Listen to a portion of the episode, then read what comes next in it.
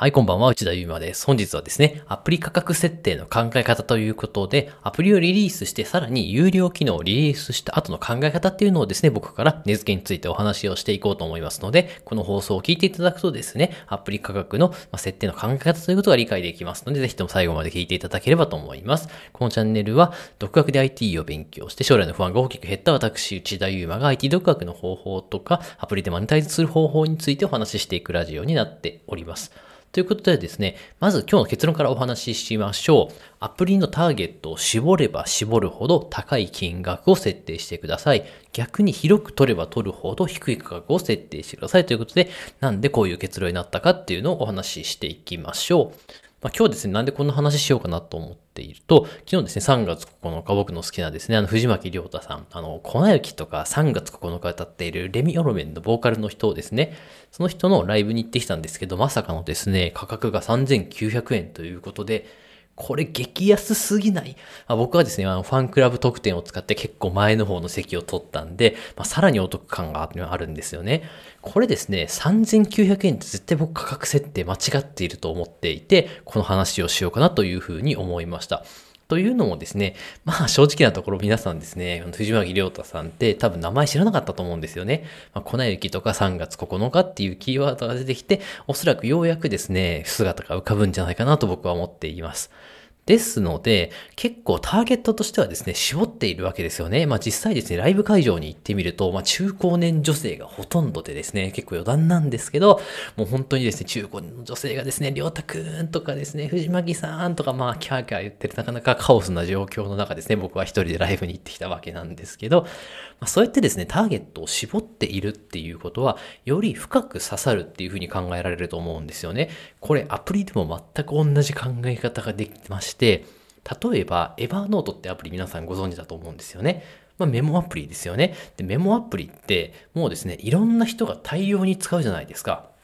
なので、アプリの課金金額としてはですね、非常に安くて、まあ、500円とか、まあ、そのぐらいの価格設定なんですね。逆にですね、僕が使っているデッドラインファネルとかクリックファネルっていうですね、ウェブマーケッター用のウェブアプリがあって、それってですね、価格って大体ですね、5000円から3万円ぐらいの価格帯なんですよね。どうでしょうか？全然価格違いますよね。まあ、なぜならですね、エバーノートっていうのを一回開発して、本当に多くの人にまあですね、広く知り渡るっていうか、広く浅く刺さるようなアプリなんですよね。まあ、もちろんエヴァーノートが大好きで仕方ないっていう人はいると思うんですけど、そうなった際にですね、もう本当にエヴァーノートが好きで好きで死ぬほど好きだっていう人あんまいないと思うんですよね。どうしてもエヴァーノートが好きじゃないと死んじゃうって人あんまいないと思うんですけど、逆にクリックファネルとかデッドラインファネルといったアプリはですね、結構競合が少なくって、かつ用途が絞られてきていて、もうですね、僕はデッドラインファネルを使うしかないと。いうような状況になっているわけですよね。なので、広くはさすることはないんですけど、使いたい人にとってはもうめちゃくちゃ絶対必要なツールでですね、多少多くのお金を払ってもですね、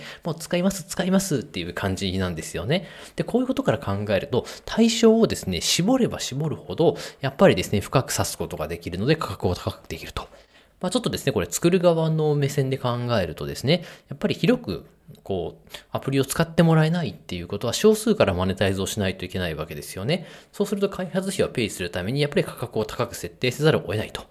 いうわけなんですね。で、その逆ももちろんしっかりで、浅くすれ、浅く広くすればするほど多くの人が課金をしてくれるので価格が安くても構わないと。まあこれですね、よくマス向けビジネスとか、言われる手法なんですけど、まあ、テレビ広告に出てくるような商品ってそんなに高い商品ないじゃないですか。まあ、あれっていうのはま広くですね、多くの人にですね、認知をしてもらって、まあ、なんとなくテレビで知っているから CM で知っているから買ってみようかって、まあ、洗剤とかよく僕例に挙げるんですけど、洗剤とかってやっぱ価格帯が安いものなので、結構ですね、大き大きめに取っているから、まあ、そういうマス向けビジネスですね。まあ、なので、ああいう企業っていうのは炎上とか恐れますし、何よりですね、こうイメージっていうのを重要視しているんですよね。ちょっと話がですね、だんだんそれてきちゃったんですけど、アプリの場合もですね、あんまりですね、広く深く広くで、ごめんなさい。広く浅くですね。広く浅くと取ると、やっぱりですね、炎上というところとかですね、なんか変なことができないっていう、ちょっと社会的な制約というか、そういう部分になってきてしまっているので、僕はですね、狭く深く取る方が好きなので、このタップダイアリーもですね、やっぱり日記を続けることに特化したアプリなので、続けたいけど続けられない人にターゲットを絞って深く刺さるような機能をですね、今後作っていって、まあ、毎月ですね、こう月額の10ドルぐらいのプランを出したいなというふうに思っているところなので、できれば僕はですね、これから作っていくアプリも、狭く深く刺さるようなアプリを目指していきたいと思いますので、皆さんはどちらを選択しますでしょうか？別にですね、どっちがいい悪いっていうのはないんで、自分のビジネスモデルとか行きたい方向性に合わせて決めていただければと思うので、このアプリの価格設定の考え方ぜひともですね、あの、利用いただければと思いますので、もし参考になればですね、いいね等をいただければ幸いです。まあ、今ですね、僕はこうやってタップダイアリーで言って英語圏向けにですね、アプリを作ってマネタイズしようとしていまして、そこのですね、道中ですね、まあ、どういった思考でですね、こういった英語圏アプリを作ろうと思っているのかっていうのをメールマガジンでお話をしておりますので、ぜひとも興味あったらですね、概要欄の方から登録してみてください。それでは本日も最後まで聞いていただきありがとうございました。またですね、次のラジオでお会いしましょう。さようなら。